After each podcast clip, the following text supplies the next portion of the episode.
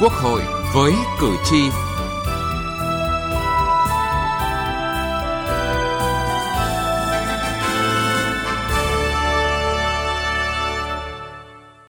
kính chào quý vị và các bạn. Thưa quý vị, một trong những dự án luật sẽ được thông qua tại kỳ họp bất thường lần thứ 2 Quốc hội khóa 15 bắt đầu khai mạc vào ngày mai, mùng 5 tháng 1, đó là dự án luật khám bệnh chữa bệnh sửa đổi. Với dự án luật này, cơ chế tài chính là vấn đề hết sức quan trọng đối với hoạt động khám chữa bệnh, đặc biệt là cơ chế tự chủ cho các bệnh viện. Khi cho ý kiến về dự thảo luật khám chữa bệnh sửa đổi tại phiên họp thứ 18 của Ủy ban Thường vụ Quốc hội, các thành viên của Ủy ban Thường vụ Quốc hội đề nghị rà soát các quy định về tài chính và giá dịch vụ khám bệnh chữa bệnh của cơ sở khám bệnh chữa bệnh để đảm bảo khả thi và phù hợp, thống nhất với các quy định của pháp luật về giá, về tự chủ trong đơn vị sự nghiệp công lập và các quy định khác của pháp luật liên quan.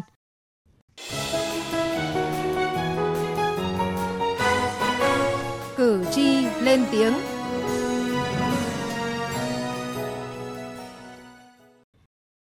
Thưa quý vị, thực hiện tự chủ tài chính bệnh viện là một quyết sách lớn của nhà nước và đây cũng là xu thế được nhiều nước trên thế giới áp dụng.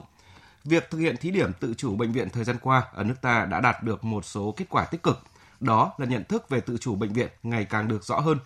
Tuy nhiên, trong quá trình triển khai còn bộc lộ những hạn chế bất cập.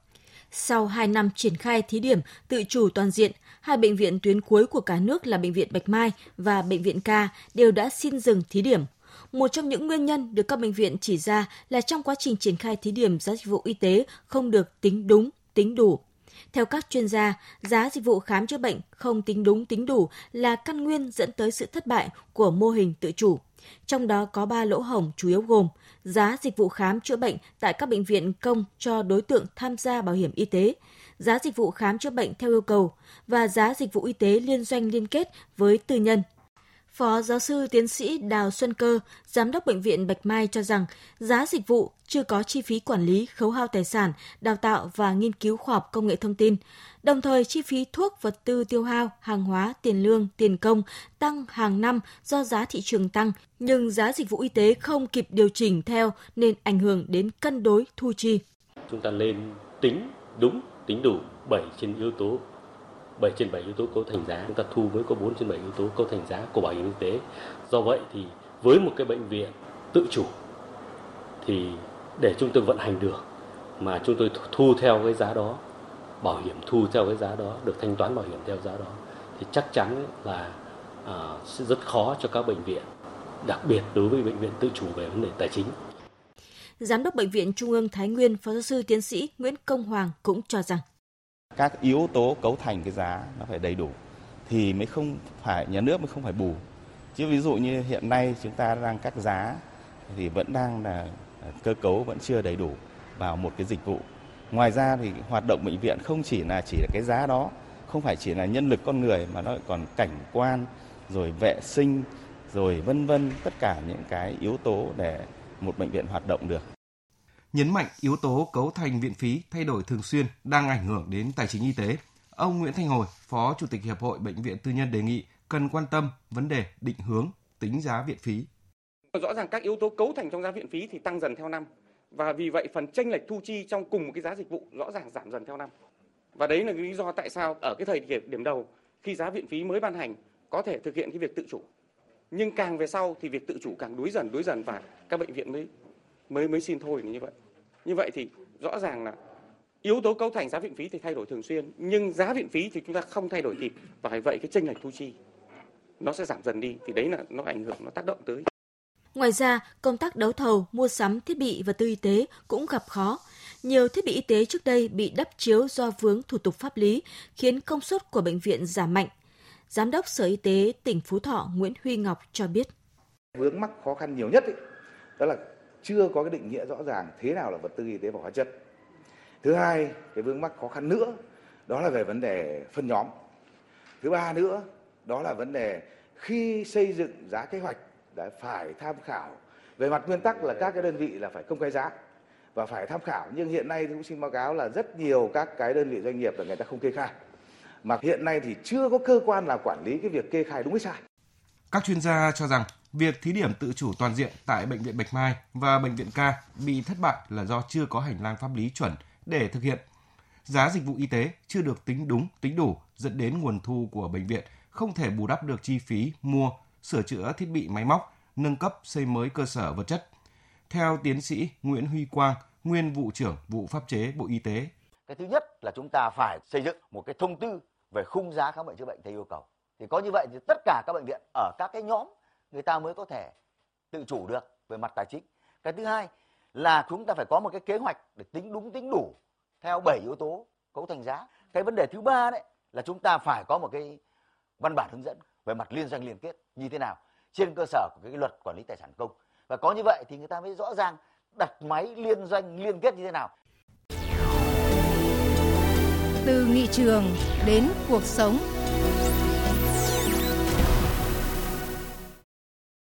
Thưa quý vị và các bạn, tự chủ hoàn toàn về tài chính, tức là đảm bảo cả chi thường xuyên và chi đầu tư. Chi thường xuyên được thực hiện các tự chủ khác về tổ chức bộ máy nhân sự theo quy định của pháp luật. Tiếp thu ý kiến của đại biểu Quốc hội, đến nay, dự thảo luật khám chữa bệnh sửa đổi bổ sung các quy định liên quan đến tài chính trong khám chữa bệnh, các điều kiện bảo đảm về tài chính cho công tác khám chữa bệnh. Đặc biệt, dự thảo luật đã bổ sung một điều về tự chủ đối với các cơ sở khám chữa bệnh của nhà nước. Theo đó, khẳng định cơ sở khám chữa bệnh của nhà nước được nhà nước bảo đảm kinh phí để thực hiện chức năng nhiệm vụ, quy định về quyền và trách nhiệm của các cơ sở khám chữa bệnh tự chủ trong các hoạt động về tổ chức nhân sự tài chính chuyên môn và giao chính phủ quy định chi tiết. Đề cập vấn đề giá dịch vụ y tế, bà Nguyễn Thúy Anh, chủ nhiệm Ủy ban Xã hội của Quốc hội cho biết. Thực tiễn triển khai giá dịch vụ khám bệnh chữa bệnh hiện nay cũng còn nhiều vướng mắc như: thứ nhất là thẩm quyền quyết định giá dịch vụ khám bệnh chữa bệnh hiện khác nhau, dẫn đến một cơ sở y tế có thể có 3 mức giá dịch vụ khám bệnh chữa bệnh. Thứ hai là định mức kinh tế kỹ thuật ban hành chưa đầy đủ, nhiều giá dịch vụ khám bệnh chữa bệnh chưa kịp thời điều chỉnh trong khi các yếu tố cấu thành giá đã thay đổi. Thứ ba là việc xác định mức giá thống nhất để áp dụng tại các bệnh viện cùng hạng trên toàn quốc khó triển khai thực hiện. Chủ tịch Quốc hội Vương Đình Huệ cho rằng giá dịch vụ khám bệnh và chữa bệnh nên tiếp cận theo hướng quy định giá dịch vụ y tế gồm những gì, phải tính đúng, tính đủ, nhà nước, cụ thể là chính phủ hay Bộ Y tế công bố lộ trình tính đúng, tính đủ giá dịch vụ đối với các dịch vụ về khám chữa bệnh bằng bảo hiểm y tế. Hiện nay, mệnh giá y tế của nước ta quá thấp, nhưng nếu nâng mức này lên sẽ liên quan đến khả năng chi trả của người dân và khả năng chi trả của nhà nước. Bởi vì một phần tỷ lệ rất lớn bảo hiểm y tế là nhà nước hỗ trợ, vì thế cần phải có lộ trình thực hiện trên nguyên tắc bảo đảm tính đúng, tính đủ. Về tài chính và tự chủ trong cơ sở khám bệnh chữa bệnh, quy định về các điều kiện đảm bảo tài chính trong dự án luật khám bệnh chữa bệnh sửa đổi còn chưa rõ ràng. Theo Chủ tịch Quốc hội, nội dung này nên quy định thuần túy về tự chủ tài chính, luật hóa một số quy định của Nghị định 60. Cho nên điều 118 thì đề nghị công chí xem lại cái tên gọi của cái điều này. Trong đấy có nói là quy định về tự chủ đối với cơ sở khám bệnh chữa bệnh của nhà nước. Thế lại xa sang tự chủ nhiều thứ rồi. Thế còn nếu mà anh tự chủ hoàn toàn về tài chính ấy, cả chi thường xuyên, chi đầu tư thì anh được quyền thế nọ thế kia thì đã có hệ thống pháp luật nó quy định rồi. Nó không nên đưa vào đây nữa. Thì tôi nghĩ không nên quy định thế này. Mà chỉ nên quy định là nếu mà anh đã tự chủ hoàn toàn về tài chính, tức là cả chi thường xuyên, chi đầu tư và chi thường xuyên ấy, thì anh được thực hiện các tự chủ khác về tổ chức bộ máy nhân sự theo quy định của pháp luật. Thì nó sẽ ứng với bên kia. Anh nào mà đã tự chủ hoàn toàn về tài chính các thứ thì phải thực hiện kế toán và kiểm toán được, công khai báo cáo tài chính theo quy định của pháp luật. Tức là anh phải đi thuê kiểm toán độc lập để anh hàng năm anh công khai nó ra. Của ta là thiếu mất cái chỗ này. Nghị quyết 19 làm ra rồi nhưng mà chưa quy định cái chuyện này. Mình cứ công khai là sức mạnh lớn nhất. Phó Chủ tịch Quốc hội Trần Quang Phương nhấn mạnh, hiện nay chúng ta chưa có các luật liên quan đến chế định tự chủ một cách rõ ràng, vì tự chủ là tự chủ cả về nhiệm vụ chuyên môn, tổ chức biên chế, đầu tư và cả về tài chính. Ta bây giờ chỉ quy định tài chính thì trong thực tiễn nó vướng, vì nhiệm vụ chuyên môn ấy, thì ngoài nhiệm vụ trên giao theo các cái tình huống rồi thì anh được quyền xác định nhiệm vụ chuyên môn của anh phát triển tới đâu thì cái này không rõ. Còn cái tài chính thì ta có thể luật hóa một số quy định của Nghị định 60 cho nó phù hợp với đặc thù ngành y. Các đại biểu đề nghị rà soát các quy định về tài chính và giá dịch vụ khám bệnh chữa bệnh của các cơ sở khám bệnh chữa bệnh để đảm bảo khả thi và phù hợp thống nhất với các quy định của pháp luật về giá, về tự chủ trong đơn vị sự nghiệp công lập và các quy định khác của pháp luật liên quan. Trưởng ban công tác đại biểu Nguyễn Thị Thanh cũng cho rằng đây là luật quan trọng, khó, là luật nhân dân. Và ngành y tế đang mong chờ cần nghiên cứu hoàn thiện kỹ lưỡng, đảm bảo thực thi trong thực tiễn. Đặc biệt, cần chú ý quy định chính sách đãi ngộ với cán bộ ngành y tế. Nghị trường bốn phương.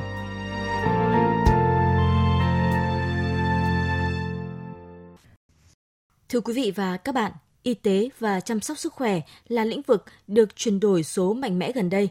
Đây cũng là hoạt động được Thụy Điển, một quốc gia Bắc Âu đứng hàng đầu trong an sinh xã hội thực hiện mạnh mẽ trong thời gian gần đây. Tiết mục Nghị trường bốn phương hôm nay, chúng tôi giới thiệu về hệ thống chăm sóc sức khỏe và y tế của Thụy Điển. Chăm sóc sức khỏe của Thụy Điển chủ yếu dựa trên thuế, được tài trợ bằng ngân sách nhà nước và được cùng quản lý bởi các hội đồng, quận, địa phương. Trong khuôn khổ pháp luật quốc gia, ngân sách quốc gia tài trợ cho các quận để giảm bớt bất bình đẳng. Tính độc lập của các quận về y tế tương tự như các bang của Đức và đối với các chính quyền tiểu bang của Hoa Kỳ, Úc, cùng với 2 cơ quan khu vực và 1 chính quyền đô thị trên đảo. Tổng cộng có 21 quận chịu trách nhiệm cung cấp các dịch vụ y tế có tiêu chuẩn tốt, phục vụ chăm sóc về sức khỏe cho người dân. Thụy Điển tương đối tiên tiến trong việc triển khai ứng dụng công nghệ thông tin trong y tế. Điều này một phần là do đầu tư công vào cơ sở hạ tầng số như băng thông rộng và phần cứng trong các dịch vụ chăm sóc sức khỏe chủ yếu do nhà nước tài trợ và sở hữu. Một phần là do lực lượng công dân và bác sĩ lâm sàng có trình độ tiên học và được đào tạo cao. Thụy Điển là một trong những quốc gia có tỷ lệ sử dụng máy tính cá nhân, Internet và điện thoại thông minh cao. Mọi người đã sẵn sàng cho các dịch vụ thông tin y tế kỹ thuật số. Hồ sơ sức khỏe điện tử và hồ sơ sức khỏe bệnh nhân là những điển hình về công nghệ số được phát triển hỗ trợ các dịch vụ chăm sóc sức khỏe cộng đồng. Tiếp theo đó, các dịch vụ số trong y tế được triển khai trên quy mô lớn. Tuy nhiên, Thụy Điển cũng gặp phải khó khăn là việc kết nối các hệ thống hồ sơ sức khỏe điện tử khác nhau và các nền tảng số khác để cho phép chăm sóc tích hợp. Vấn đề tính tiện lợi và dễ dàng sử dụng cổng dịch vụ y tế công cũng còn hạn chế. Nhìn chung, khu vực công tiếp nhận công nghệ và dịch vụ kỹ thuật số chậm hơn đã dẫn đến sự chênh lệch việc triển khai dịch vụ số trong lĩnh vực y tế giữa khu vực công và tư. Tuy nhiên, có một kinh nghiệm giải quyết việc này. Thụy Điển đã xúc tiến vận động bệnh nhân và các tổ chức liên quan để thúc đẩy một mô hình chăm sóc và đồng chăm sóc lấy bệnh nhân làm trung tâm. Đây là các mô hình phát triển dịch vụ số y tế trung gian và độc lập kết nối các tổ chức y tế cả công, tư và bệnh nhân. Điều này hỗ trợ cho việc giảm sự chênh lệch về công nghệ và mang lại nhiều tiện ích hơn cho người bệnh. Đến đây, thời lượng dành cho chương trình Quốc hội với cử tri đã hết. Chương trình do biên tập viên Đỗ Minh biên soạn. Cảm ơn quý vị và các bạn đã quan tâm theo dõi.